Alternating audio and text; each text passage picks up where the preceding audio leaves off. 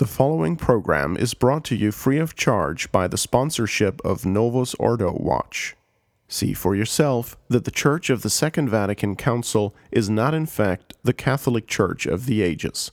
Go to novusordowatch.org. That's novusordowatch.org. Welcome to the Restoration Radio Network. My name is Joshua Gunter, and tonight on Pastoralia, we continue our two part series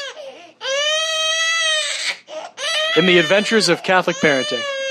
And on this episode, I am joined, as always, by Father Stephen McKenna of St. Gertrude the Great Roman Catholic Church in West Chester, Ohio. Father, thank you for being with us. Thank you for having me. On this episode of Pastoralia, we're going to be picking up with our second part of a two part show on Catholic parenting. The first episode, which we finished at the end of last season, involved younger children and how to raise young Catholic children. Now the children have gotten a little bit old since our break, and we're going to be looking at Catholic parenting from the perspective of parents who are raising children who have already begun that transition into adulthood. Maybe not quite teenagers, but certainly including teenagers. We're going to look at how the fourth commandment actually applies to children as they get older. Uh, we're going to be looking at how parents should strive for a balance between being a disciplinarian and actually counseling their children to become good Catholics as they grow up, and also to be mindful of the independence that children need as they become independent adults.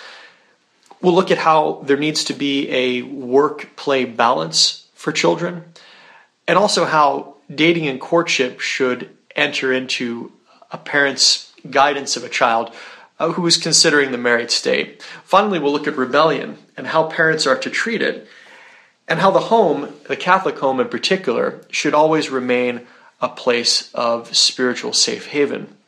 Father, we're fast forwarding now to be approaching the parenting of older children. We've already dealt with the the issues that face Catholic parents when trying to rear very small children, children who you know, largely have not yet attained the, the age of reason. Um, and now we're dealing with children who, who already have. These are children who can think on their own, can make decisions on their own, uh, and sometimes those decisions are the source of not a little consternation for parents. And sometimes it's it's a source of great joy to see uh, a child starting to uh, become his own person. We always like to start with basics, and we, have talked about the, the fourth commandment before, but the fourth commandment has sort of a way of, of the, the application sort of changes as one gets older. Uh, if we were to do a, a show about Catholics who uh, are children of parents but who are themselves parents of children, the fourth commandment is something which still applies to children regardless of their age. And it, the application may change slightly, but let's talk about how the fourth commandment applies to children uh, who have reached the age of reason, who are starting to think on their own. How are children supposed to uh, be treating their parents? It, does it change at all uh, now that a child is older?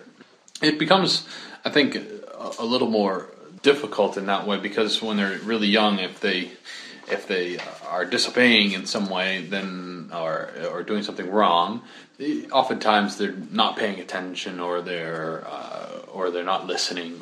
Whereas when they get older, they start to you know the possibility of them actually really kind of choosing to just do what they want to do rather than what you want to do becomes more uh, apparent. Uh, not that it's always going to happen that way, but it but it does.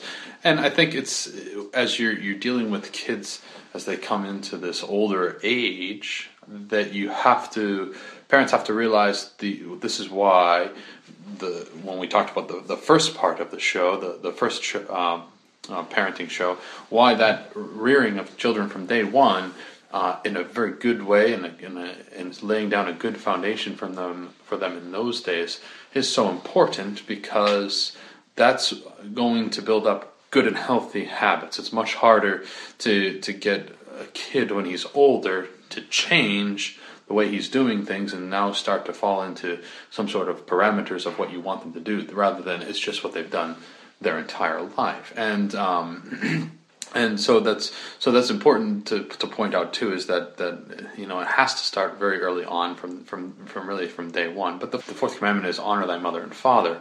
So the first you know, the the most important part to point out everybody looks immediately to obedience but but the most important part to point out is is really honor you know the honoring of your parents and if you have honor for them, then the obedience will follow from that. So obedience is just a subset of what the what the commandment Correct. is requiring you to do. And and really honoring your parents is is something that is is a, is, is even greater because it's something that uh, you know, your parents you, you have to children should look to their parents for um, they should respect them in, in all aspects uh, uh, that they uh, work with them in their lives. They should they should uh, they should look to them as an, not only an authority, but uh, but as something you know along the lines of a, a, a good and benevolent leader, if you will, because that uh, they they should they should be wanting to come to a father or a mother for advice. They should be wanting to come to them to to ask questions, and we all know that that doesn't always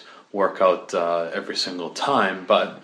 Uh, but we want to try to develop that that you know that that it's not just one of pure obedience that you know you will do what I, what I tell you to do because I tell you to do it, but uh, which which that sometimes has its place, but it's but overall you know it should be you know thinking of um, you know thinking of like like we obey God, we don't obey the commandments just because you know God said thou shalt not, but we but we obey them because we love God, we want to be with Him in heaven forever, and uh, and we want to, to, we never want to offend Him, and we always want to please Him, and we know it's for our good. You know, the same thing for our parents. We love them, we want uh, to please them, we want to, to to to do them proud, and we want to.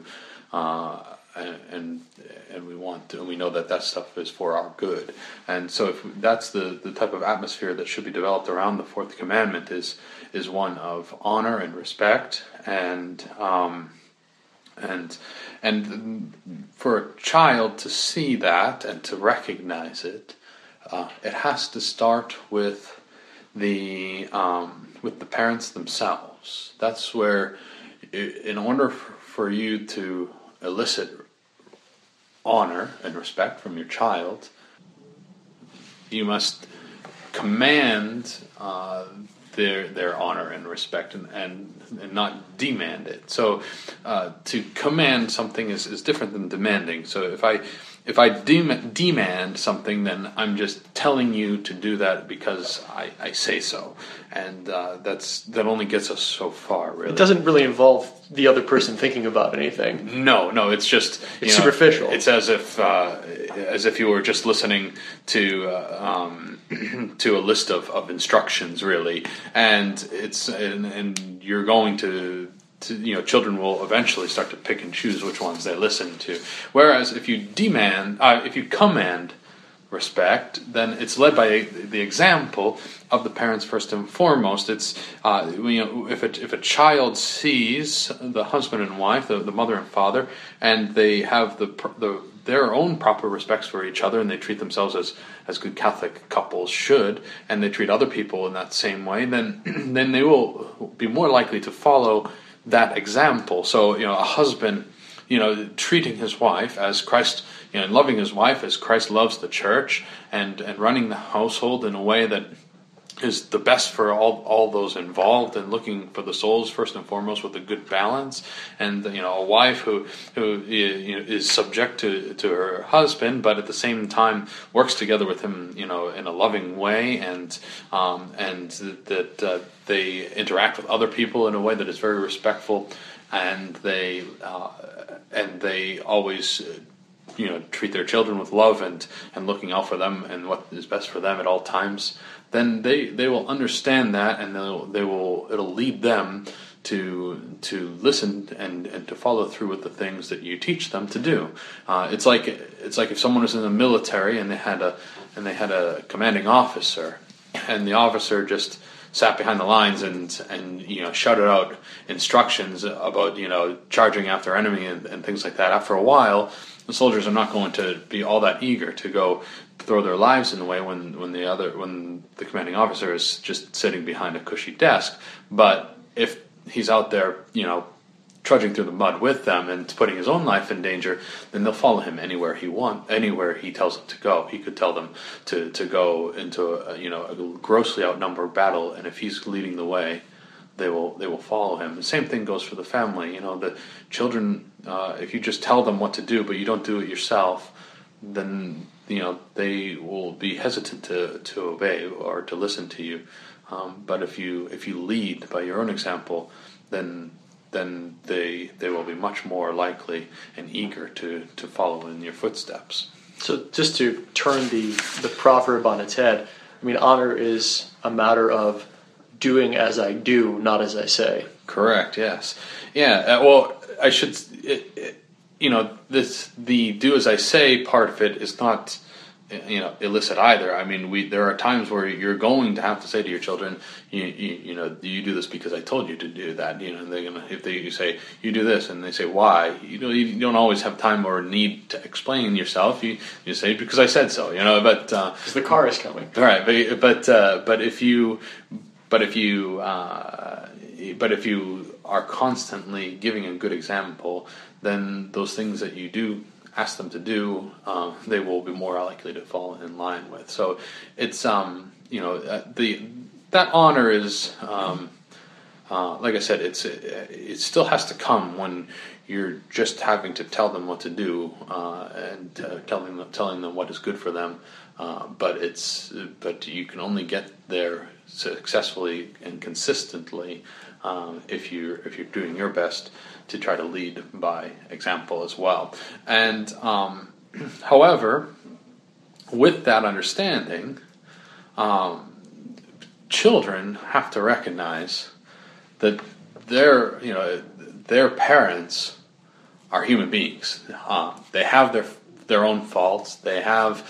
They're going to be times where they're going to lose their their temper, or there are going to be times where they might uh, argue about something, or you know they might um, uh, you know they might uh, do or say things that they might regret later on, or whatever. Uh, you you know you have you have children have to realize that that their parents are human beings and they're going to have faults, just like every single one of us that they all need to work on. But uh, but whether they're uh, filled with grave faults or you know walking saints doesn't change from the fact that children still have to give that honor to their parents. This so is one, this is one of those situations, Father, where it's you're you're you're often as a newly married couple, you're often counseled. You're going to have disagreements, but never have them in front of the children. Mm-hmm. I mean, it, again, it, it reflects a practical reality. This will happen, but never put yourself in a position where the disagreement becomes something that negatively trains the child that that mom and dad uh, are subject to discord and mm-hmm. I, I mean it's it's amazing the way children learn to co-opt those situations that they learn to try to take advantage of them and I think it, in in a way it also if you if you're talking about giving example in terms of honoring um, it gives a perfect example of what not to do mm-hmm. when you find your children behaving as one might have if there had been that type of dispute with the with, with the spouse. Right, and it, and it just you know it makes it that you know that type of just you know the, a constant seeing of of arguing and fighting will will make it more difficult to elicit honor from the from the child. But you know, but it doesn't take away from the fact that the child is still bound to to do that. You know, that's the important thing for if you know if you're listening to this with your with your kids your older kids or something like that you know they should know that they uh, you know that no matter even if they do see mom and dad have an argument or uh, or you know lose their temper or stub their toe and and you know shout or something like that um, uh, it doesn't mean you can you, you know you lose respect and honor for them. You just you you are still bound no matter what to, to still hold them in their proper place. They are, they are and always will be your parent, and so you have to have a proper honor for them. Practical, practical scenario of your father. I think most parents of children who reach some semblance of adulthood come to realize that there is a small lawyer living in the house with them, and the small lawyer picks up on little things and, and, and really is drawn to inconsistencies that preoccupied adults don't don't often see. But taking a step back, if one peeled apart the situation, it becomes clear there is kind of a, a difficulty. There is kind of a conflict here, which may seem very clear to a child, but may not seem clear to an adult when when the situation presents itself. Case in point, there are traditional Catholics who were not raised traditional Catholics who have parents who are you know, perhaps very loving in a, in a purely natural way, mm-hmm. uh, care about their children in a purely natural way, and uh, demand uh, an honor of them in, in, in a way that is not only natural for children to, to have toward their parents, but uh, is also, at least in word, based on the commandment. And those parents may take the fourth commandment and say, I don't I don't want you to to go off to you know, this place for mass. We we have Saint so and so's down the road. Why why don't you go there? This is where we go. This is where you were baptized. Don't you listen to your parents? If you're so religious, why aren't you following the fourth commandment here? Mm-hmm. And you end up with these practical situations where you have commandments competing and one of those commandments is often the fourth commandment. How do I honor my, my, my father and my mother, and at the same time, say, honor God by making my, my Sunday obligation uh, to uh, maintain purity, uh, to uh, not to, to, to steal things? Uh, it's it's really easy to say, well, look, you know, dad just happens to be a career criminal, and I know this doesn't happen to a lot of people, but just saying for a moment. Um, and he says, look, we've always, you know, we've We've always robbed banks together. It's always been a father and son thing. Um, it's like, well, Dad, I you know I don't do that anymore. It's like, well, what about the fourth commandment? I, I'm obviously exaggerating the situation, but what happens in a situation where another commandment seems to come in conflict with the fourth commandment? Well, then you know, with the fourth commandment, it's always the the proper hierarchy because it doesn't.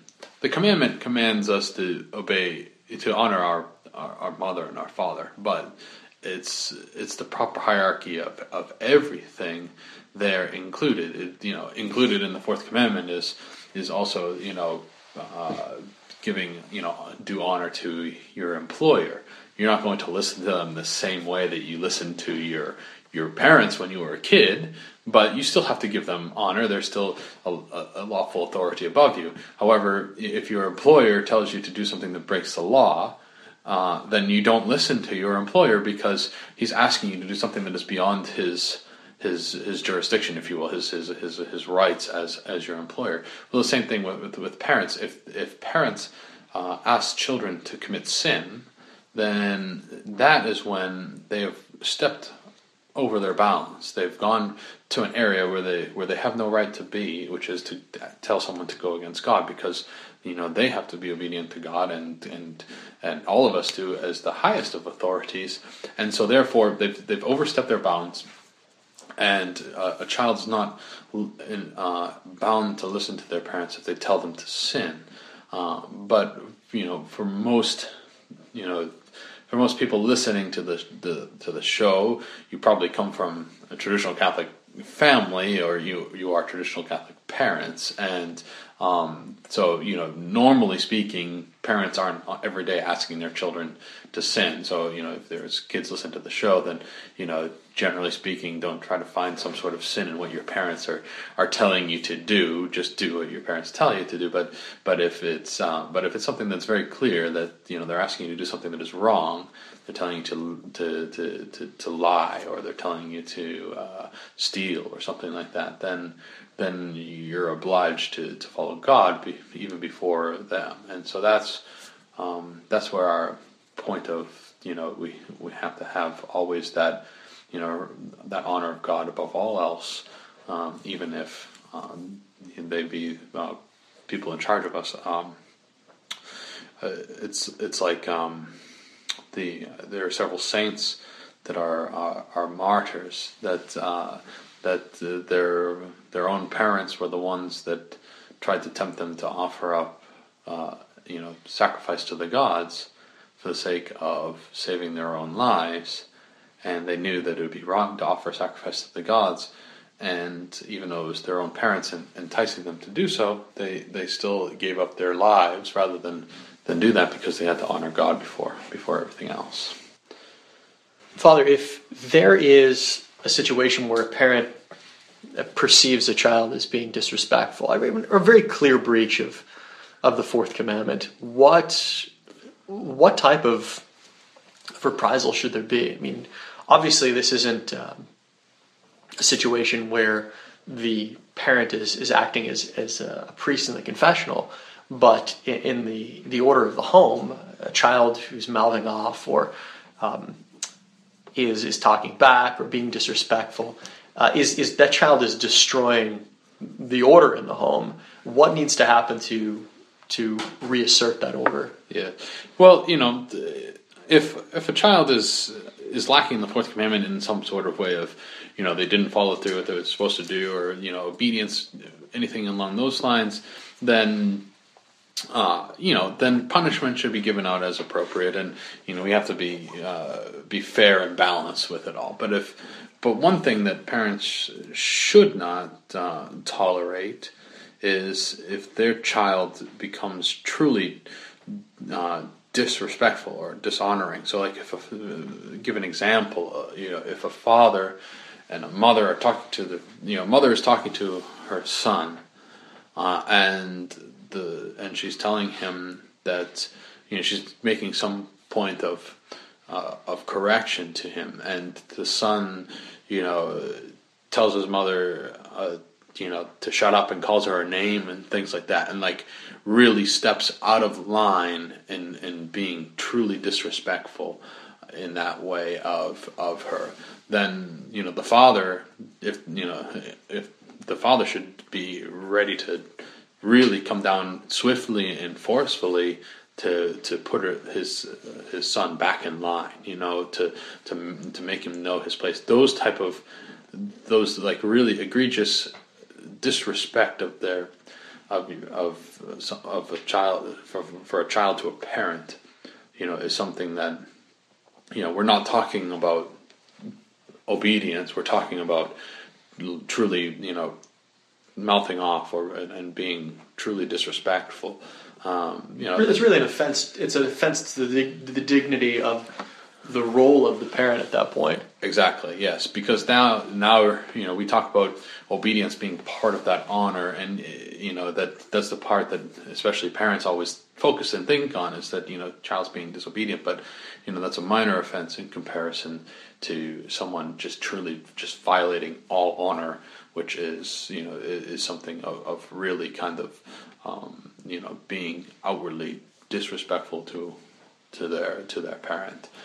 Question for you, Father. The the requirements of of honor. I mean, obviously, the only way that they're really going to be manifested is if they're external. Mm-hmm. You know, I'm I sit quietly, and my father's telling me about something. I I need to show him uh, a due amount of deference. I'm not going to interrupt him. I'm not going to speak ill of him. I'm not going to do anything externally that's going to to make it seem as though I, I, I don't have that honor for him. I'm curious about the the interior aspect of, of this honor? I mean, is it is it enough for me to um, respect my or show honor to my my parents uh, externally by by not mouthing off, uh, by doing the things that they instruct me to do? But what has to happen inside? I mean, am I allowed to think these things, um, but just not act on them? What does the internal form look like? Well, I think the realization has to be that people are going to have you know when we when we have these thoughts of when thoughts of disrespect to come come to somebody or you know they're they know that they should not manifest in an outward way but they're just going to to keep their you know kind of like you said kind of keep your mouth shut and just kind of carry on. Uh, I believe you know in a way we have to really look at that just as as temptation you know that um, that we're being in that moment that the we're being tempted to say something dishonorable or to contradict or to do our own thing uh, in, in, that way. And um, but if we don't act upon it, then you know we're starting in a way of of fighting that temptation in a, in a very good way, uh, and then it, we should follow it up by also trying to dismiss the thoughts as temptation as well. So just because the thought comes to us doesn't mean that we've done anything wrong or sinned in any kind of way. Um, but we have to not act upon it, and we have to try to uh, just like you know we have to not act upon the thought, and we have to uh, just and treat it like any kind of other temptation of thought, whether it be to to uh, to doubts of the, in the faith or towards uh, you know pure, against purity or things like that. That we have to try to dispel the thought too. We don't want that, that thought to linger because it's a damaging thought and it's a and it's a, it's a wrong thought. But so that's that's how if we have that attitude towards it. All right, first and foremost, I'm not going to act upon it. That thought might be rattling around in my head, but I know I really should not act on it. And you know, and then I should try to, you know, prayerfully kind of and calmly get rid of the thought uh, because I don't want it to be there. Then, then, then there's no. Then we're not doing. Then we're doing everything right. We're gaining, actually gaining merit by by fighting those things in that way but we would actually be doing something wrong if, if we were to entertain the thought and, and say, I'm not going to say these things aloud, but I'm, I'm saying them in my head. Right, yeah. I'm being lectured and I don't like it, and I'm, I'm thinking, uh, I'm thinking of all the uncharitable things I might otherwise want to say, but I don't say. Right. There's a problem in that. Yes. So there, there's a, there's a requirement for it to be internal Mm-hmm. And honor, the honor needs to be internal as much as it needs to be external. Right, and you know, they, you know, a child might might struggle against it somewhat, and that's that's okay. This the struggle is fine. It's just, uh, it's the we just can't allow ourselves to be complacent and say, well, I might not say anything, but you know, this is this is what I'm I'm really thinking right now. So we we require this o- o- obedience not by demand but by command.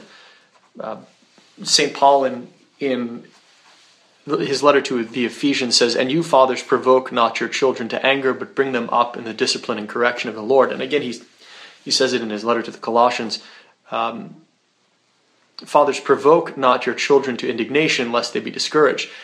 There's, it seems like there's this balance between, like you said, coming down, um, coming down swiftly and forcefully on a child for uh, failing to show the due honor and reverence towards parents or towards superiors, mm-hmm.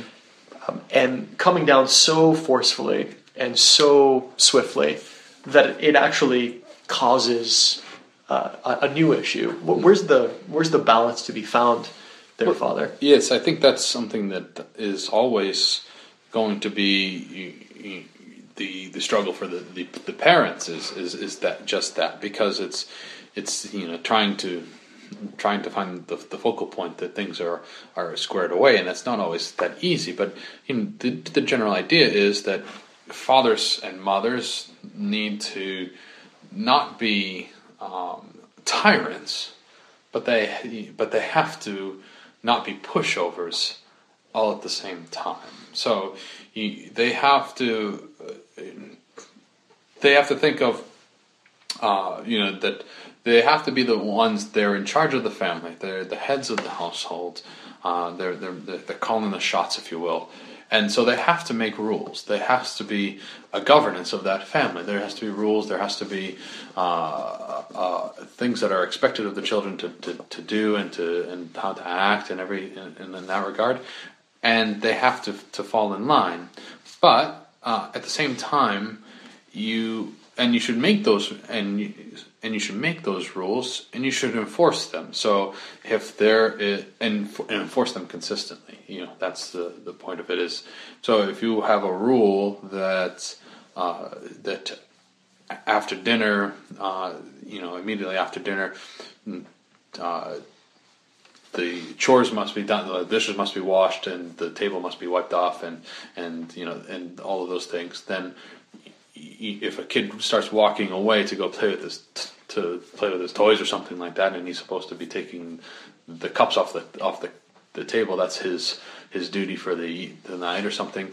Then you have to say no, no, no. You know, come back. You you can't go play until until you do this because that's one of the, our rules. Or you know, older kids if they, have a curfew of you know eight thirty or nine o'clock or something, then they have to be in by that curfew hour. Um, but if it's um, but at the same time, and those rules once again they should be enforced and every time. You know, so if if they are breaking curfew, uh, they break curfew one night and then they break it uh, another time, and you, the second time around you're just too tired or don't you know really feel you know like you you want to have another fight about the same issue again, and you just let it slide.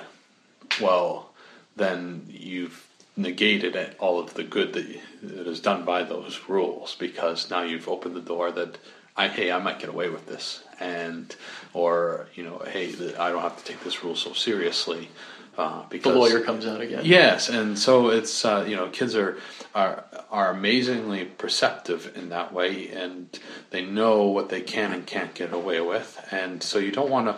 And by doing that, you you kind of you know lower the the the bar of the respect that's shown to you because you haven't um, you haven't been consistent in in the enforcement of the rules given. And you won't now, be able to command the respect then. Exactly. And but on the the opposite side, you don't so you don't want to be a tyrant. You don't want to be so harsh. Uh, you don't want to be nitpicking your children about every little thing that they do wrong.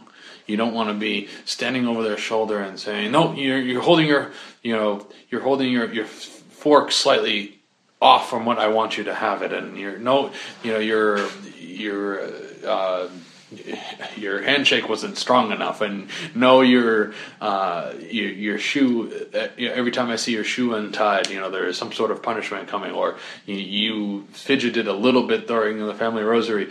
You can't be nitpicking every little tiny detail, and you can't be a tyrant. You can't be so cruel and mean about correction um, because then your kids will either just uh, then your kids will just will end up being just either afraid of you because you're so harsh, or they will end up kind of re- re- regretting you because you they can't do anything right, or they will um, you know, or they will uh, feel like, or they'll just, or they'll end up sadly being pushed away. You can't smother them too much in in that, that way because it's you know that is equally harmful. So you have to find that balance that you know I have certain rules and I expect them to be followed and I expect them to be followed every time.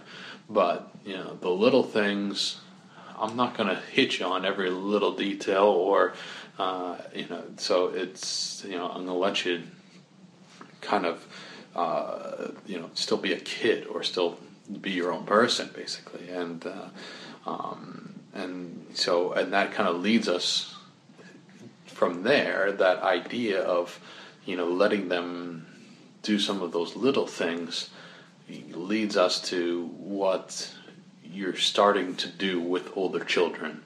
And that is the idea is that they're starting they should start to get some independence. And they should start to become their own person. And they should start to to to to grow up a, a, little bit as as they get older. You know, when you're when you have young children, like we talked about in the first show, it's they are um, you know they're, they're going to be uh, you're going to have to hold you know hold their hand on everything that. Um, you're going to have to tell them what, what to do and when to do it and things like that. But as they get older, they have to start to learn to make decisions for themselves. If uh, you can't expect them to be uh, to be productive adults if they have no idea how to be an adult, or if they're scared to even try because you know that any desire to assist, any desire to do a particular thing mm-hmm. was stamped out because the punishment for not doing it right was so severe. Right, exactly, and that's and that's the other part of it. When they're really young, that punishment, you know, that they get, that you know, action reaction, uh, is is you know what will train them as young children. But when they get start to get a little older, uh, in a way, sometimes they have to be able to make their own mistakes. That some of the greatest life lessons that any of us learn is because we tried something we thought was a, a good idea and we screwed up, and now I learned not to do that again. You know, if uh, uh, if uh, you know if a if a kid reaches for uh, for you know the hot stove top, and you tell him not to touch it, and he still keeps reaching. Well, if he touches it, he's never going to touch the stove, stove top again. Not that we should be letting little kids, you know, touch hot stoves, but but I mean, in life, it, it is that way. That you know, and if sometimes I have to make my own mistakes, and it's better that I do it while I'm in that adolescent stage of my teenage years that I start making mistakes and I start to make my own, start learning how to make my own decisions when I still have a safety net of my parents around and a, and a good family life to come home to. A first aid kit, you know, And a first aid kit, yes, yeah, bandages. Where because once you leave the house at you know twenty years old, twenty two years old, and uh, you're living the bachelor life, you know you don't have a first aid kit Get a anymore. roll of duct tape and some paper towels. exactly. So, um, but no, it's just y- y- the- it needs to the um, children should be allowed to start to make their own decisions. Not on everything, but but on uh, uh, uh, you know as they get older, more and more leeway to to decide for themselves is given to them, and you know, and it's not just letting them make their own mistakes too. You know, parents should take care to commend them when they do well, when they've chosen something that is good. So if uh, they were um, for you know, for instance, if if they were uh, out and about and they uh, they were with some some friends or something uh, one evening and uh, and they had told you that they were going to be at um, you know Johnny's house and we were just going to play uh, some board games with the with the family or something. And then they get there and Johnny's not his parents aren't home. And Johnny's decided that you know not going to go crazy, but they're just going to have a few drinks or something like that at the house. And he's 16 years, 17 years old, and your son or daughter decides, uh, you know, that they're not going to go along with that. I don't think I, you know, my I'm not supposed to to do that without my. I'm not supposed to have a drink without my parents around. Uh, you know, I still have to drive home. Uh, I don't. Um, you know, I'm not comfortable with the situation. I'm. I think I'm just gonna call it a quit, call it quits, and go home for the night. You know, and and you find out about that. You know, you shouldn't just. It shouldn't be something that is treated as like I expect you to make that decision. Right. You should you should commend them for making a, a good decision in that way. I'm, I'm proud of you. I'm, I'm glad that you, you you chose to do that. You know that shows your, maturity in that way, or uh, you know whatever. And it doesn't have to be just avoiding the occasion of sin. It could just be choosing something wisely for their lives in general. You know that uh, that is just a good choice. But you know you should commend them for those things so they be, because that'll help them to build confidence to to make decisions in the future, knowing that they can always come back to you for for advice. And that's you know with the decision making process, that has to always be there too. Is that little talk when they're kids and they're little, you correct them and you just tell them, you know, I think we use the uh, the the great example of training an animal, basically training a dog or a cat to do, to do something. You know, you correct them and you tell them no, and then they learn that you know, uh, if I do something bad, bad things happen to me. If I do something good, good things happen. If I to touch the hot stove, I'm, my hand is going to get burned. Right, or you know, if I if I pull the the cat's tail, you know, I'm going to get a spanking from daddy or something like that. You know, Or from the cat. or from the cat, yeah, scratch from the cat. But uh, it's um, but when they get older, uh, it's it can't just simply be that that reaction that reactionary discipline or reactionary commending, but the parents should take time to to have those little talks every now and again with their kids. So if they screw up in some way, uh, which they will because they're kids, and, and you know that's what kids do is is mess things up sometimes. When they do it, they're still you know they're still not uh, you know they're still learning how to do these things.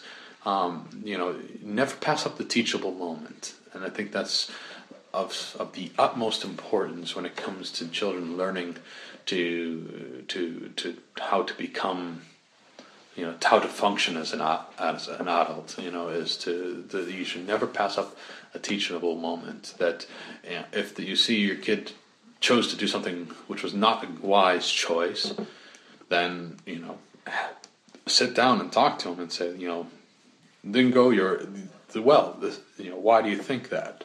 And you know, this is why that's not a good way to go about this.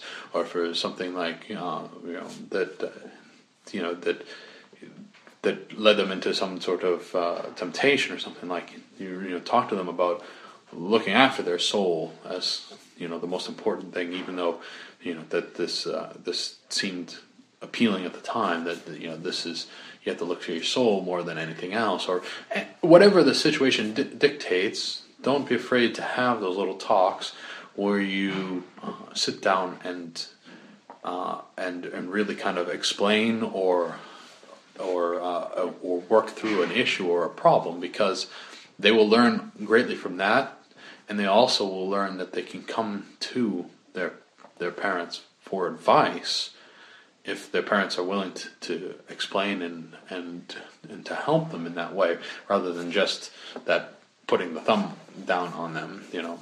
One one observation, Father. If, if a child is always receiving the negative comments, you did this wrong, but never receiving the you did this right comments, yes the only thing that is really keeping the child from not doing the wrong thing is the fear of the punishment that's going to come with it because that's the only thing that the child gets. Right. There's only reproof.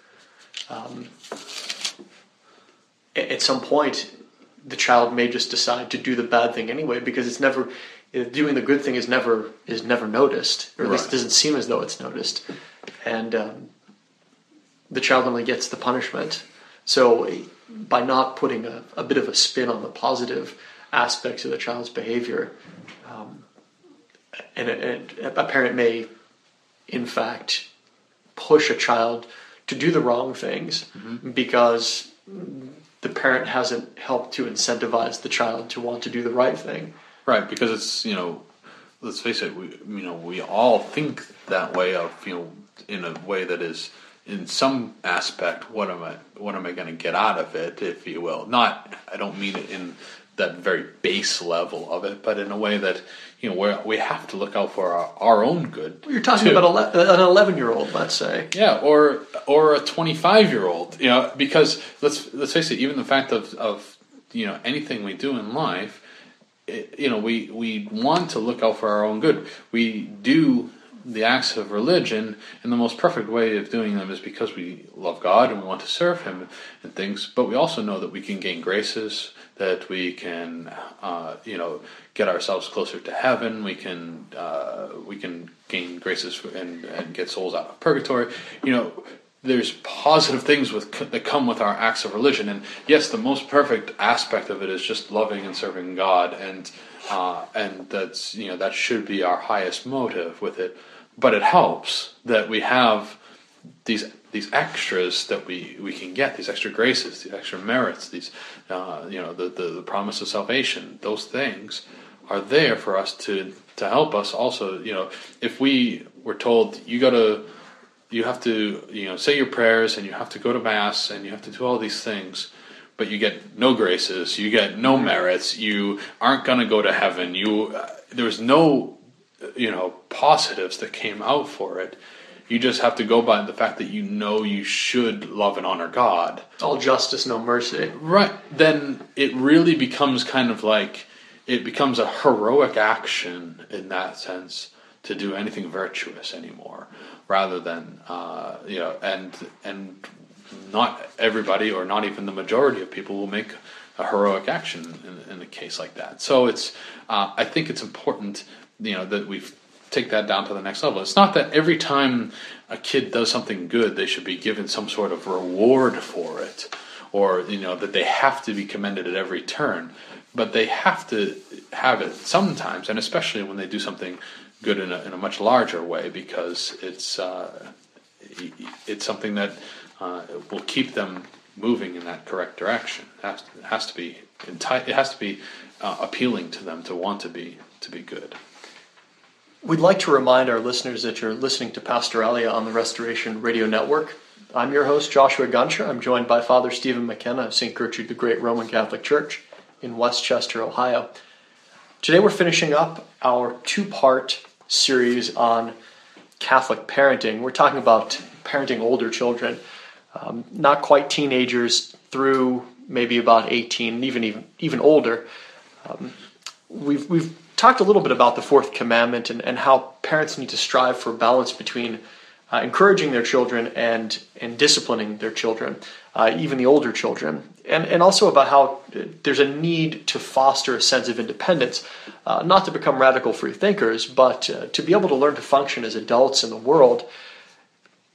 We're going to be talking soon about a balance between uh, play and work, uh, something that may be difficult for children and even some adults to manage, and then move into a, a short discussion on, on dating and courtship uh, and how it uh, affects children of, of, of, of the proper age.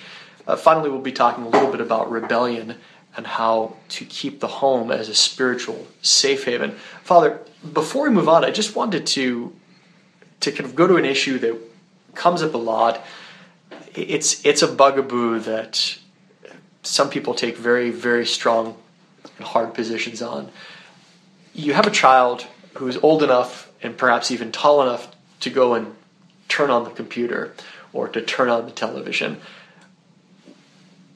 who can dial a phone, who can really be in touch with anyone in the world at any moment of any day. When you're dealing with children whom you're trying in whom you're trying to foster a sense of independence so that they, they end up becoming uh, independent adults and can lead a normal life, have a job, perhaps have a family if they're called to it. How should we treat these these pipelines, these potential pipelines of of, of sin, but also uh, useful tools? Uh, how should parents balance their use when it comes to children who are a little bit older and might uh, have these devices accessible to them? I think it it needs to be, uh, you know, the, the freedom given to children and, and given to them to, to, to, do the things in their lives. I, I guess a great analogy for it would be uh, a man rappelling from a cliffside. You know, he has a rope that is harnessed to him, and he has uh, someone belaying the rope from from the top that is going to, to assist them in going down. You know, he the, the person belaying the rope, as he creeps over the edge, he can't just let go of the rope and give and give the man free the freedom to fall to his death in that way that there's no there's no more tension on it there's no more safety given from that harness at all you've just let go and he falls just as fast if he had no harness on whatsoever uh, rather he slowly begins to let out some of the line and and that allows the person to who is rappelling down the cliffside to to make progress down towards towards the ground little by little, but safely. And the same thing goes for, for, for kids. You give them more freedom, and and in a way, um, the feeling is of the parent is it's almost that they're the ones on the cliff as they're giving out a little bit of freedom, a little bit of a time because the, the they're they're letting their children go into uh, new experiences, which is a little bit of uncharted waters for them, and so it causes sometimes uh, a concern. But but you have to let that little bit of rope go out a little at a time. But you don't just let it go. You don't just let your your child, uh, uh, you know, have no no tension on the rope whatsoever, because just like the, the person going down the cliffside, they will fall. They will fall and fall very hard.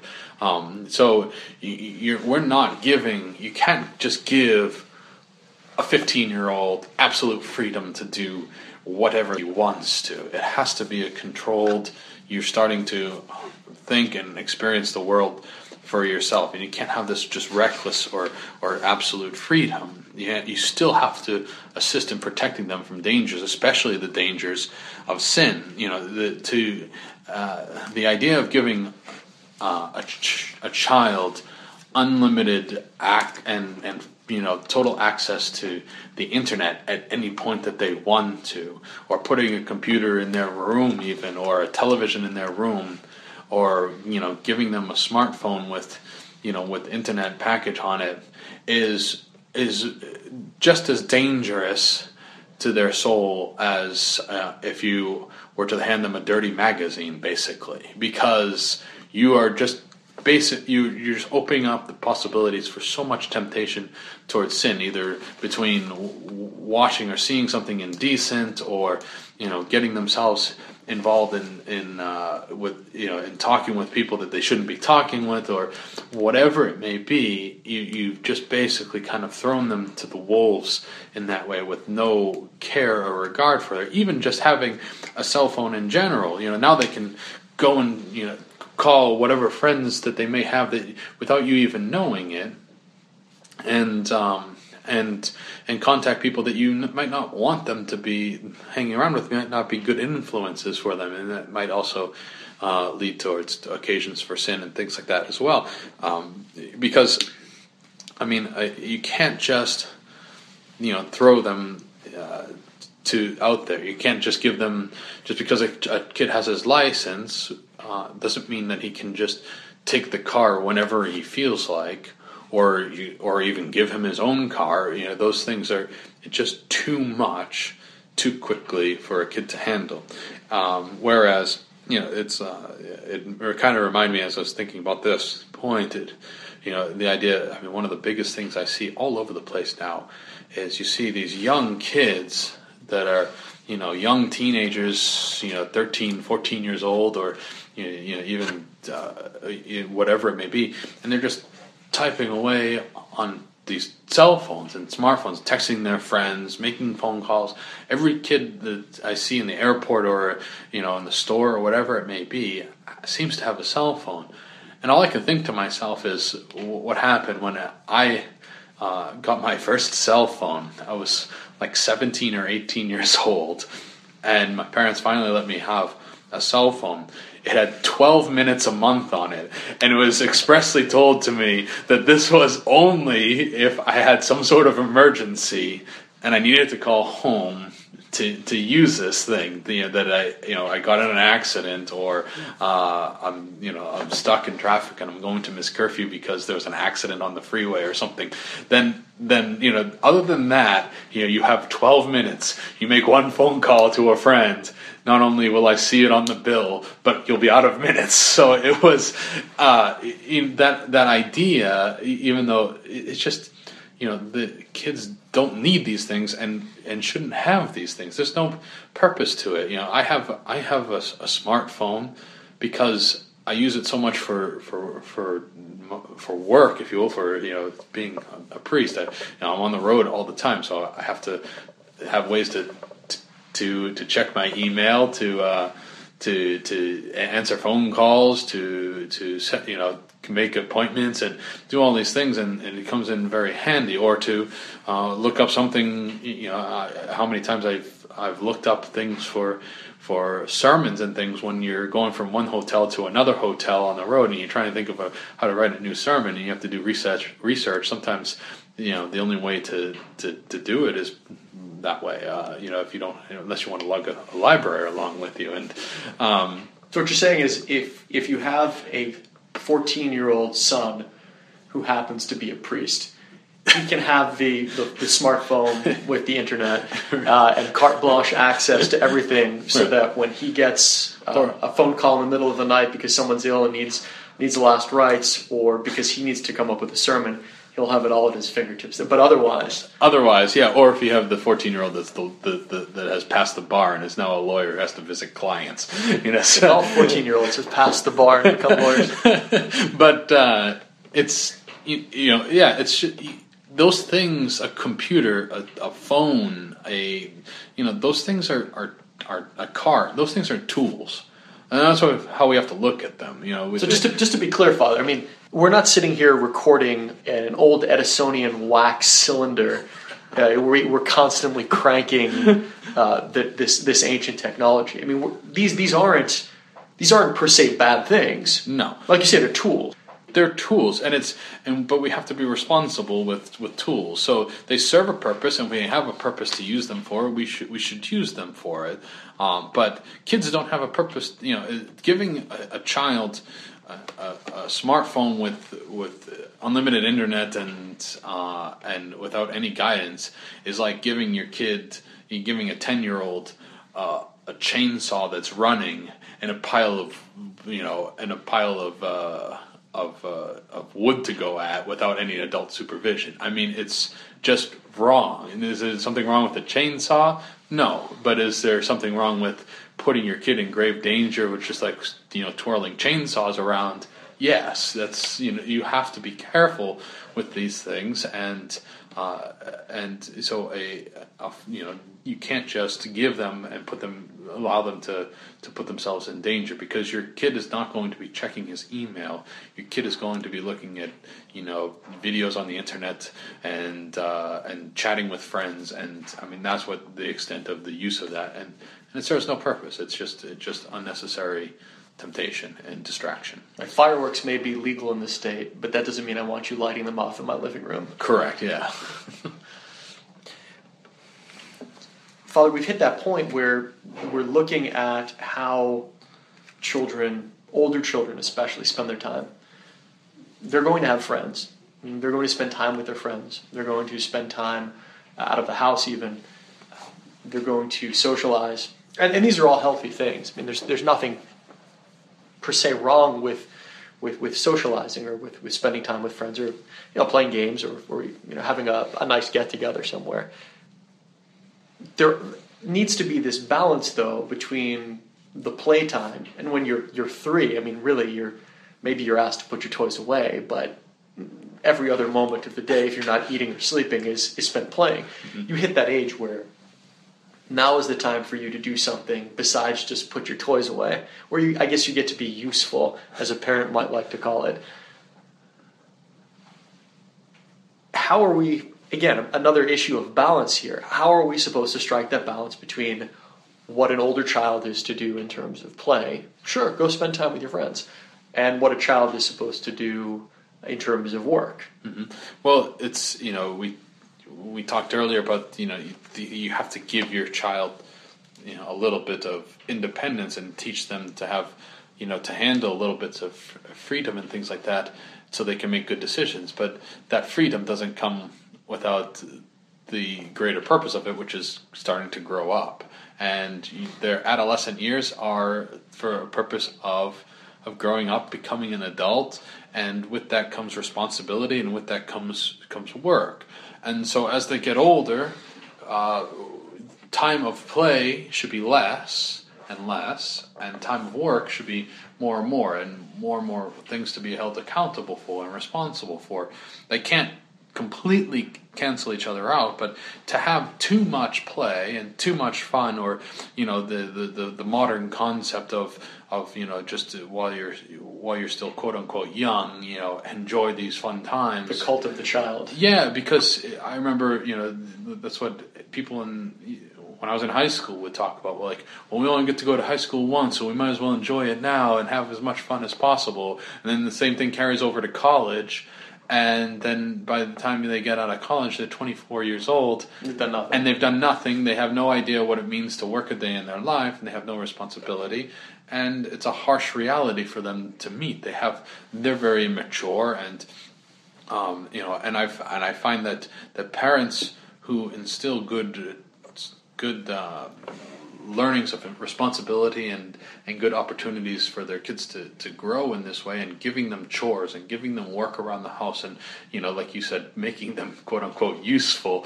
Uh, as my as my parents would say sometimes say to me like why do you think we had you? I didn't have you so I could continue mowing the lawn yours you know so it's uh, you know you're you're free labor. And um, and so you know so they start but they learn responsibility and a good work ethic from that young age. Uh, you know, then the parents who allow their kids to do that, their kids will end up being more mature by the age of 16 than many people who I, whom I graduated college were with were at when they were graduated college or even continuing after college you know just very very immature especially in today's day and age and where it's so so much of a you know I you know so much pampering of, of the children that you, you know, like we don't want them to work hard or you know but working hard is good for for people you know that's uh, something that's it's necessary and it's going to be part of their life when they get older is it is it fair to say that all work and no play does make Jack a dull boy? I mean, is it is are we erring on the side of an extreme Yes. if a 16 year old is you know he's working all day and he, he takes care of things around the house he might even have i don't know a job mowing lawns nearby should he be given that opportunity Yeah, he, he has to be given an opportunity to, to still play. First off, you know, he still is only 16, you know, or whatever. He still is, he's not a full blown adult yet. He still has to be somewhat his age and, and have time for, for recreation and things like that. A, you know, a full grown adult has to have recreation. The strictest of monastic orders have daily recreation. Eh, You know, everybody needs that. Imagine uh, if uh, if I came to you and told you that you had to work, you know, seven hour, seven days a week and you know eighteen hours a day, and all you could do was go home and sleep every single day. That would uh, you would you would die. Uh, you would, just couldn't hold up. You we have to have you know some recreation in order to be able to do those things well, and even a little more so when they're still young. Um, but uh, but as but you know we should see that starting the amount of recreation time, the amount of time focused on things of play, should start to diminish as they get older, and you know. the amount of responsibilities, the amount of work to give them should start to increase a bit as they get older um, until when they're adults now you've come to that point where they meet in their proper adult places uh, you know the, you just see it so often in in the world today that that misconception and that overemphasis on play how much importance is put into uh, into you know high school kids being the best at whatever sport they're playing, or uh, you know, trying to uh, you know to you know, then they go off to college and they you know if you know if you were to play college athletics, I mean, you're spending almost a full time job just playing you know sports, you know that it's you know the, it's backwards. It's it's it's uh, it's inverse of what it should should be. It needs to be no. You're starting to get older now, and you need to leave these things of, of play and fun in their proper place, and you know kind of behind a little bit. And it's, if you want to get around and throw a ball around every now and again, that's fine. But but no, you need to start thinking about the fact that you're going to have to work during your life and um, and support yourself. So you know start building up towards that now. So that's uh, you know, and that's what's going to make them to be uh, mature and uh, and ready for adulthood in the world. Well, we're getting to that point in a child's life where you're ready for adulthood. You're as ready as you're going to be for the world. And I know that there's a tendency for a lot of parents, and I, I certainly can understand the the fear that a, child, a parent might have when a child goes out into the world. Um, I suppose it's the fear should be proportionate to the degree to which the parent trained and taught the child to deal with the things that the child is going to encounter in the world. But you, you hit this point eventually where, you know, say a young man, you know, he's been, say, mowing lawns or he's been uh, helping his father with uh, with the, the business the father has, and then he goes and he gets a job where it requires him to drive miles away or to move somewhere else. That's almost an inevitability in most people's lives that uh, for better or worse, we don't live in the neighborhood where you you, you grew up. You don't live across the street or down the block, and you have three generations and you know, within a, a quarter mile. When a child starts to, and- when I, I say a child here, I mean you know a child who's of working age, legitimate working age, not a casual mowing the lawn, shoveling the driveway, but has an actual job who is learning to earn an income because this is something he may be required to do down the line. In terms of how a parent is supposed to react, especially when a child is still living at home, when there's still a say in, in a situation. Father, how should we treat a child going out into the world? I mean, what, what should be the, the, a good, solid Catholic parental response to a son or even a, a, a daughter who is looking to earn a bit of a wage? Uh, What, what should the response be to that child going out and, and, and working in the world, perhaps with people or for people that the child doesn't know, and perhaps you know, people whom the parents don't even know? Well, I think it's a, it's it's something that is go, at some point is, is necessary, and uh, you know, a parent should allow them to to to begin to do that because it's.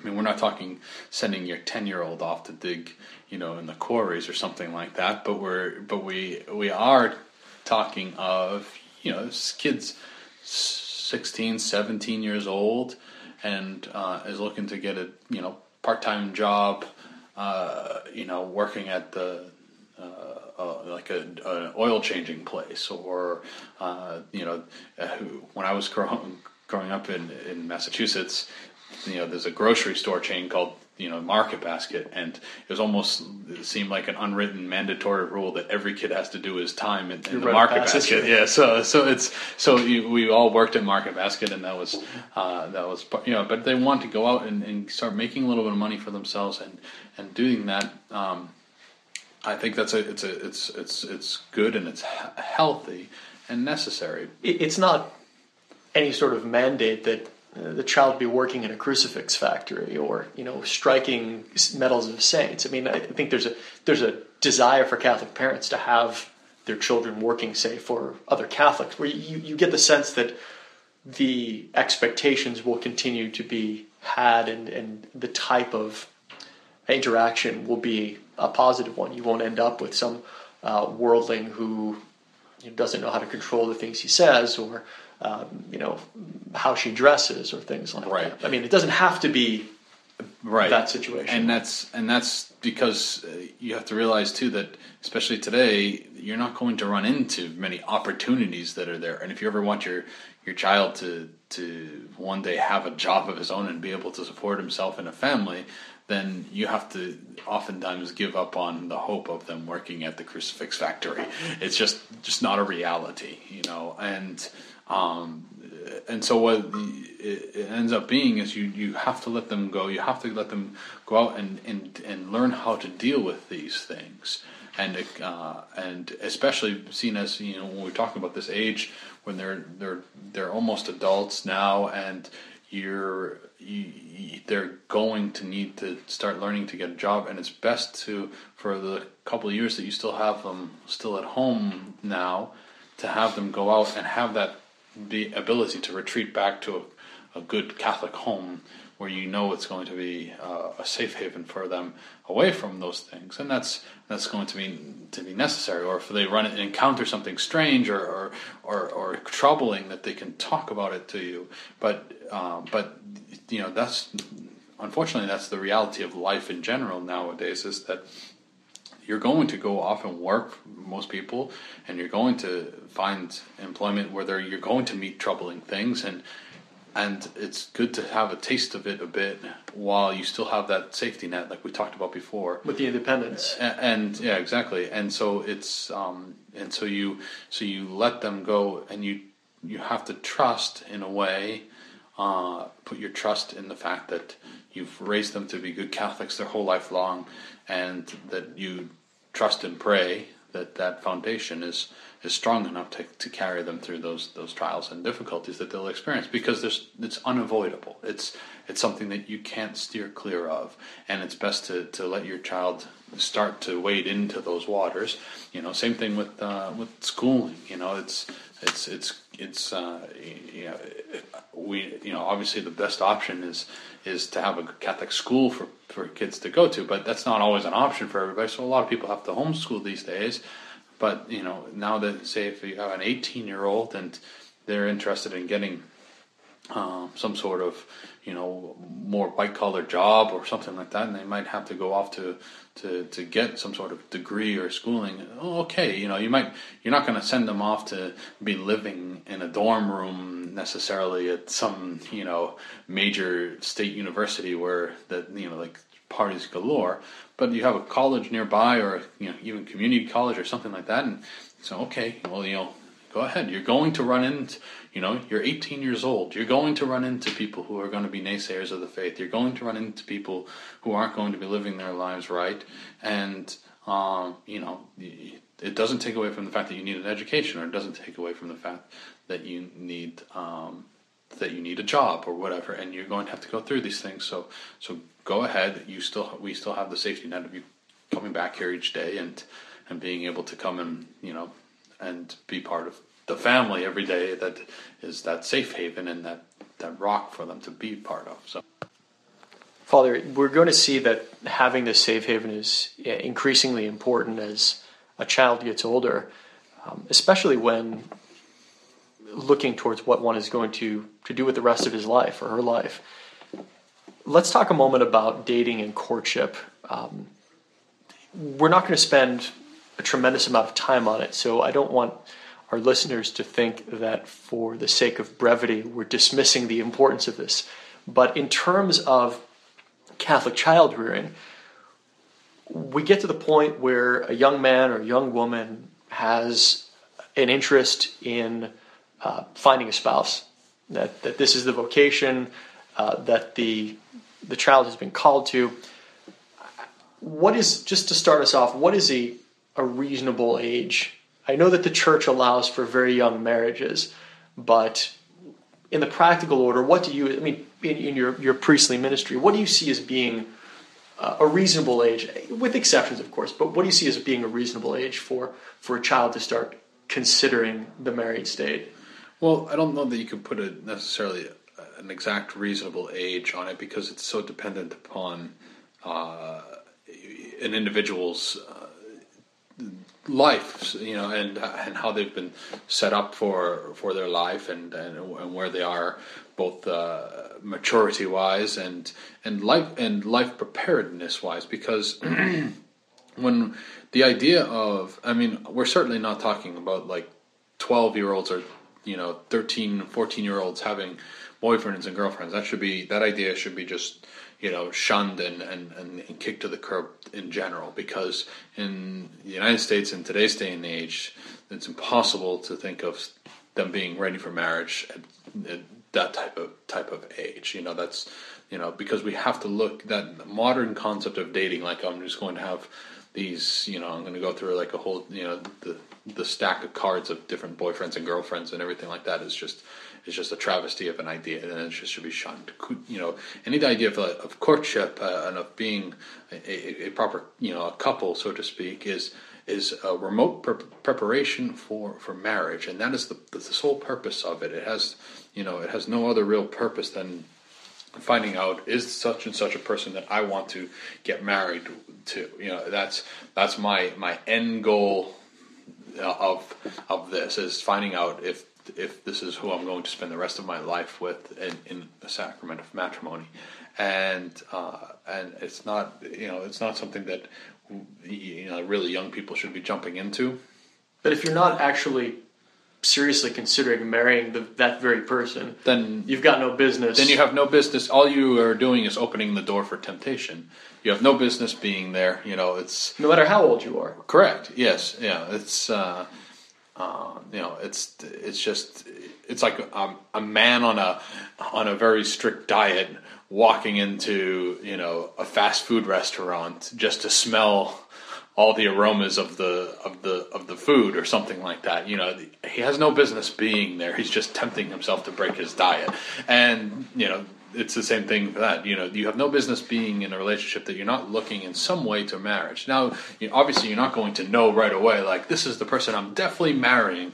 But you have to be uh, someone when it's time to, you know, for someone to start courting and, and uh, a, a, person, they have to be pretty close to to to being ready to be getting married. So, uh, is it you know, are there people who are like 18 years old? That may uh, be ready to, to court and to get married in the in the near future. Yes, that does uh, certainly happen, and you know maybe someone that is 18 years old and has just finished high school, but they have a very good job and they are mature people. Then you know, then by all means, there's no, and if they think that's their, their calling life is to, to, to matrimony, then there's no, there's no reason to hold them back from, from pursuing that. But how should, how should a parent be directing a child, or at least uh, aiding a child in the, the, plans, even just the plans to court. I mean, what should the, the parent's role be? Obviously, a parent is not going to sit back and fold his arms and say, hmm. "Do whatever you want to do." Yeah. Well, the parent should should have you know really words of caution. And, well, they should, you know, that about uh, a child who's going to, you know, who's interested in, in getting uh, to start courting or something like that. That if they're if the child the parent sees that they're not ready for it, then they should have real strong words of caution for it. So, you know, I, I was talking about the the eighteen year old who has a good job and uh, you know that could support a family on his now wages that he has with his job and it has a you know a high mature maturity level, um, then then by all means you know he could process. But if you have you know if you're a parent and you see that your 18 year old um, wants to go off to and is going to begin going to to university and he's going to search after some four year or you know four year degree or perhaps even a, a, six year degree of a master's or of something in that way. If their their plan is to go to, to university to college, to then they should be told hold off uh, on on dating or courting because of the fact that if they find you know a gal that they really like and are, are smitten by and it seems to be a good match then now you just have this temptation waiting there before you that you have to resist for the next four years because of the fact that you're in no place to be able to support a family when you're not making any money you're just simply studying at school, trying to get yourself to be in a position to start making money. And so, um, so that has to be the understanding that you know it's uh, my end game is is is my end goal is is marriage with with the idea of courting, and um, and so if I'm not in a place in my life where I'm either at a point where I could start supporting a family or nearing a point where I could start supporting a family, then I'm better off just staying, you know, staying off the off the table, if you will, off out of the game until until I am at that. Don't fly the flag. Yeah, don't don't don't put up the colors yet. You know that, uh, or the you know don't take the don't take off the no from the vacancy sign. You know, and uh, uh, it's just you, you got to you have to be smart about it, and um, so that's the you know the important thing about uh, about courtship is being at that point to be ready to to move on to that. And like I said, it's it's going to be different for different people. You know, some people will will you know not be able to land themselves a decent job until they're quite a bit older, and then uh, while other people might have good employment or good prospects and you know are quite young, 18 years old or something, and and are ready to go, um, then well, then that's just it's each situation is different. So, but the parent should, I mean, it, it should be apparent to a, a, a parent to a parent. You know, it should it should be clear to an, a parent that uh, you know where your where your child sits in that, and if there's uh, uh, you know if they're if they're the parent should be careful for themselves though that they don't try to hold on to that image of of Johnny or Susie being you know 10 years old their whole life long because at some point they do need to move on and do these things with their lives and as they become adults you know they do need to make their own decisions and in that way and and part of that is, is choosing a spouse if they're called to marriage and um, you know you can't hold them back from from that for forever so you have to you know, sometimes you have to keep letting that rope out a bit too. So it's finding that, that good balance. Strictly speaking, Father, when someone is still living in your home, still a child, this is somebody who is dependent on you for sustenance, mm-hmm. for, for bed and board. Yes. Um, you know, you're talking about a minor child here. This isn't a child who's, you know, older, who just happens to be living at home because, you know, hasn't gotten married yet or is just saving money, that sort of thing.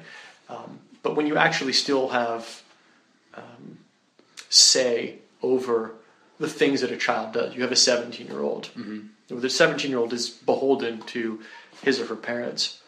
What is the say of a Catholic parent in terms of uh, whom that child can marry? I mean, is, is there a veto right that a Catholic parent has when the child is, is still young like that? Well, when a child is still young and uh, and under the the age of majority because the church always recognizes uh, the age of majority as that which the state has determined it to be. Um, it doesn't tread upon those rights uh, of the state, uh, and so so the, here in the United States, the age of majority is 18, which I think is probably common in a lot of countries, anyways, too, is a, as a good marquee age, anyways.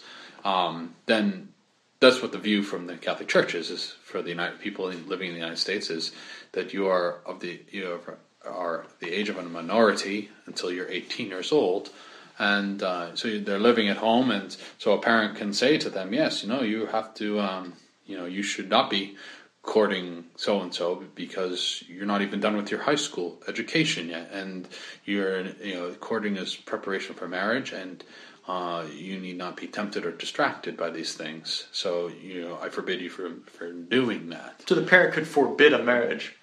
Yeah. Yes. In, in that in that situation, or at least forbidding it, you know, for the time being, anyways. When they turn eighteen, you know, things get a bit more sticky because now they are able to make their own decision and uh, and they are able to choose their own spouse. You know that's uh, but it's it, so it gets a bit more sticky. They I mean, but a child should always be have really high regards for the advice of his parents in regards to that that situation and you know you know choosing a spouse and, and should even look to to seek advice from them because you know not only does he have respect for them as good Catholics and things like that uh, or uh, or for, for the, the, other virtues of prudence and things like that. But there's there's wisdom in, in age too and experience that you know no 18 or 19 year old should just automatically assume like I have all the answers to the world. But you know, but the, ultimately choosing a spouse is their decision, and it has to be their decision because they're the ones that have to live with that choice for the rest of their lives, and um, and so they have you know they're they're going to make the ultimate decision, but uh, but the but the parents' advice should be highly uh, valued and sought after by by a child, and um, but it's uh, but while they're of the age of minority, then uh, yes, it's it's not so much a forbiddance on, though a parent can say, I forbid you to see so and so because they're a bad influence on you, and they can actually enforce that.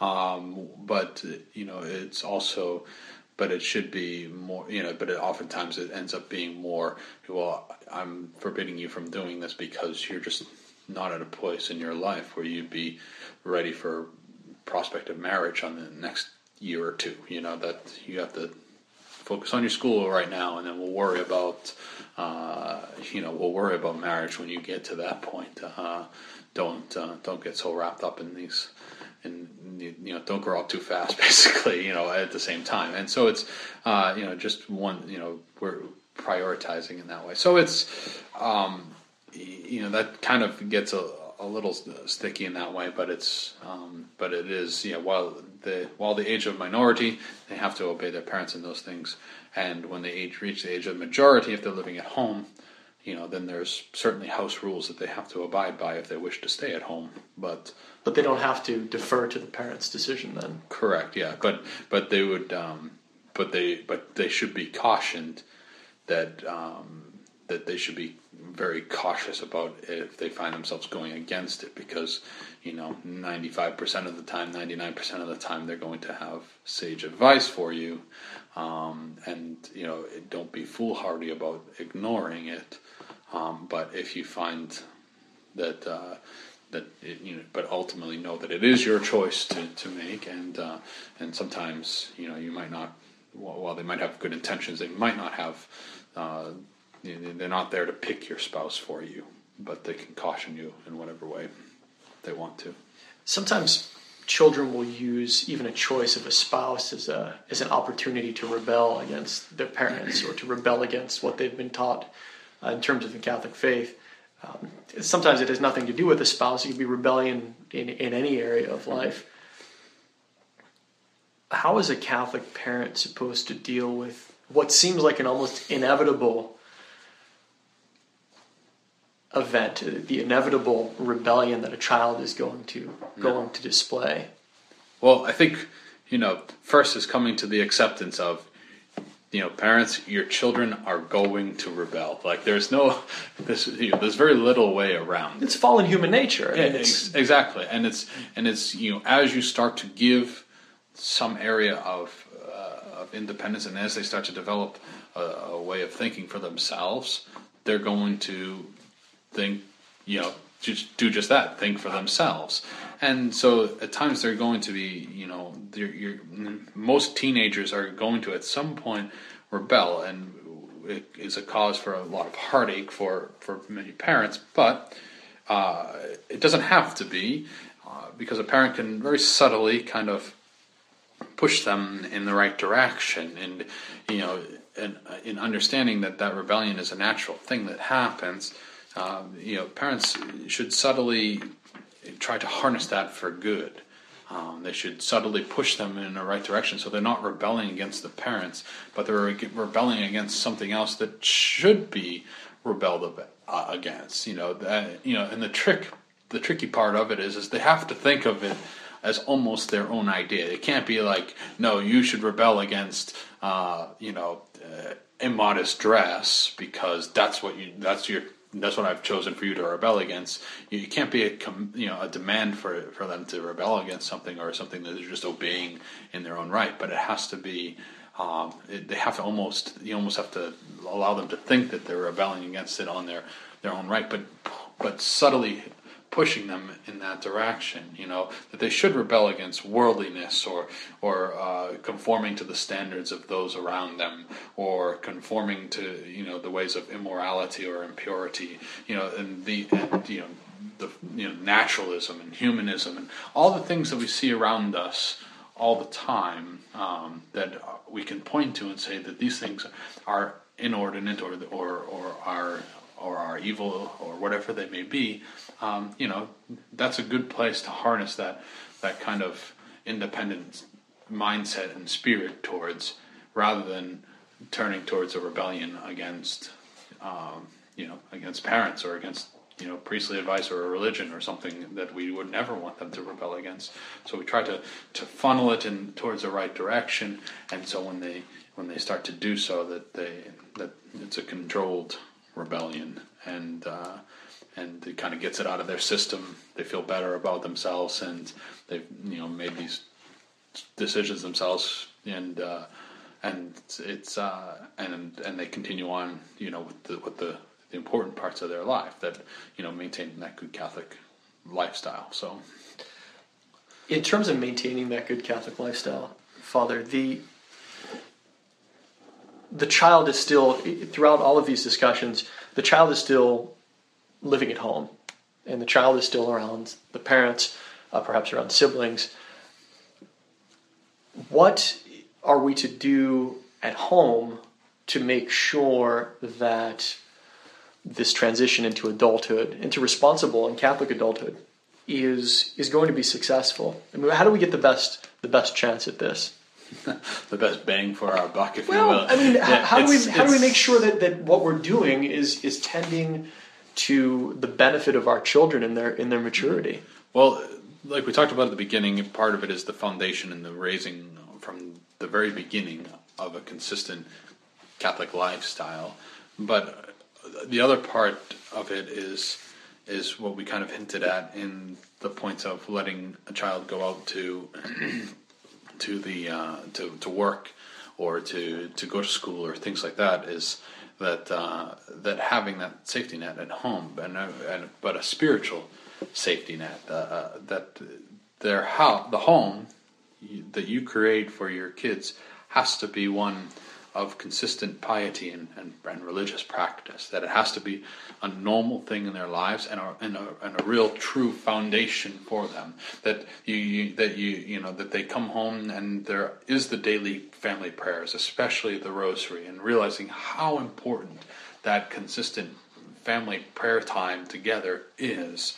Um, that you make as frequent access to the sacraments as possible, that they have every opportunity to, to make frequent confessions and frequent, if not daily, communions, and uh, that they participate in as many liturgical devotions and make a liturgical life their own, whether at the church or even at home, or you know, participating, learning to serve for boys, or learning to be in the choir, or you know, di- different things to make the faith their own and to make it really solid and just a normal everyday part of their life that you know is as as important to to their daily activity as you know, taking a shower and brushing their teeth. It's just something you just don't not do, and um, and but also something that they love and embrace as their own, because the faith has to be that foundation.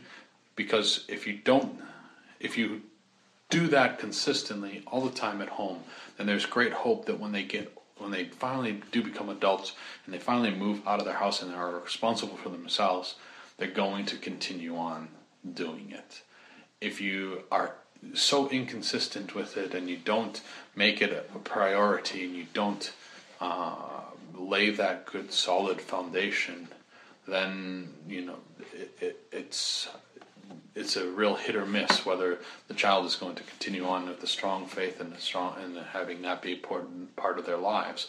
And if you really are are, are derelict in, the, in that in that solid foundation, then the only way your your child is going to maintain a good practice of the faith is totally of their own decision and not having anything to do with what you've brought them up to do. And so it's It'd be risky. yeah, very risky. I mean, it's a talk about a foundation based in laid in sand. It's just you know, you're uh, it has to be. We're not saying these things are easy, but we're saying that they're necessary. You know, there are days when you come home and you're tired and just worn out. You just want to sit and relax or take a nap or something. Uh, but to gather the, the, the, troops together at the house and, and have everybody pull out their beads and kneel down and, and say the rosary is going to take some effort some some days. And uh, but that's the effort that's worth putting in. You know, you you work hard at work so you can see to succeed at work. You know, you, we need to work at least just as hard with our faith so we can succeed for our souls. And um, and so it's of the utmost importance that that that that parents put in that good effort to make a true uh, Catholic lifestyle at home and make that the, their day and their world revolve around their, their souls and their, and their faith. Father, you said it right. I don't think anybody is led to the misapprehension that it's it's easy, but it is necessary, and I think we should all take heart. Uh, those of us who are our Catholic parents or who uh, may shortly become Catholic parents, uh, who even think about becoming Catholic parents, that uh, it's something that's that's possible. It's it's necessary, but it's also doable. Mm-hmm. And I know that those of us who have been married uh, not nearly as long as others may not have had as many opportunities to remember that God gives married people special graces to deal with precisely those types of situations. as we close out this episode, we've covered the fourth commandment and its application to children as they grow older. We've also talked about how to balance the need to enforce the rules in a home with the need to not nitpick and smother children. We don't want to push them away or create an unhealthy fear in them. We've also talked about how to encourage children to become independent. Uh, an independent child, at least a child who starts out becoming independent, is going to lead to an independent adult. We looked at a little bit at the work play balance which children need to establish so that as they grow older and undertake greater responsibilities, the idea of not playing as much and working a little bit more uh, is not found to be distasteful or even unnatural. Father led us in a little bit of a discussion about dating and courtship and how Catholic parents are to treat it when they find children thinking that they may be called to the married state, and also how to focus rebellion so that it actually becomes a useful thing since it is bound to occur. Finally, we're encouraged to know that the home is always going to be, like the church, a, a spiritual safe haven, and the types of practices in which we can engage to ensure that the rearing of truly Catholic children uh, into truly Catholic adults is something which is uh, not only begins in the home but ends there as well. Any closing thoughts before we leave, Father?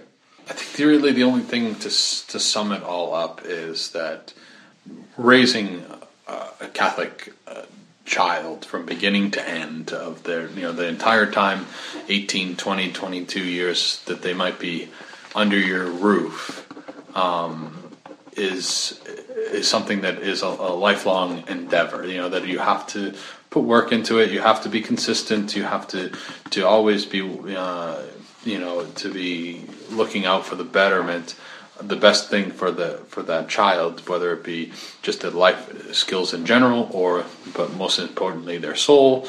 And um, but uh, but if we have that that mindset and we try to do it from from the beginning, and we try to to follow the Catholic principles uh, as closely as we can, and we always come back to that the most important part, which is uh, our prayer for our family, um, and uh, then you know then God will see us to do the best we can, and in figuring that out.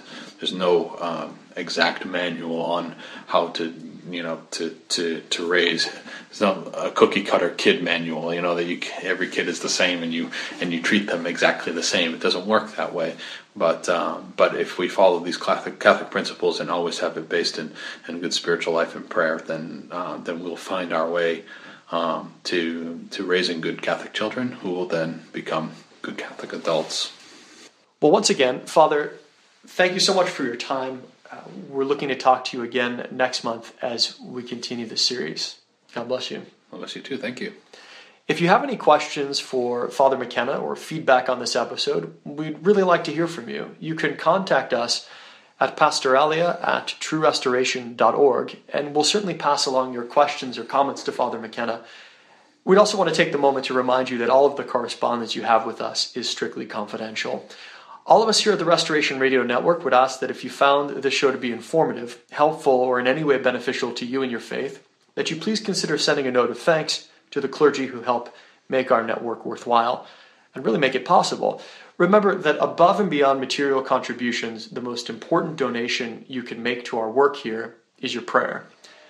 Please think of offering a Mass, a Rosary, or even a simple Ave for our work the next time you pray.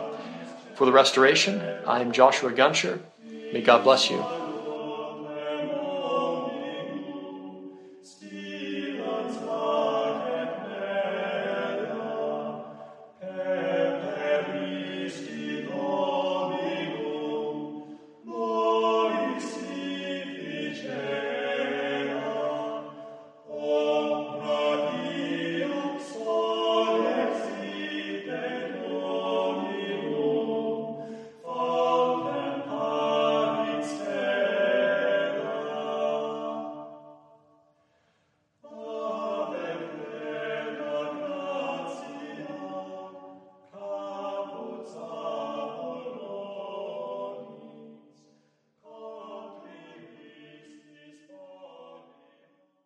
This program was brought to you free of charge by the sponsorship of Novus Ordo Watch.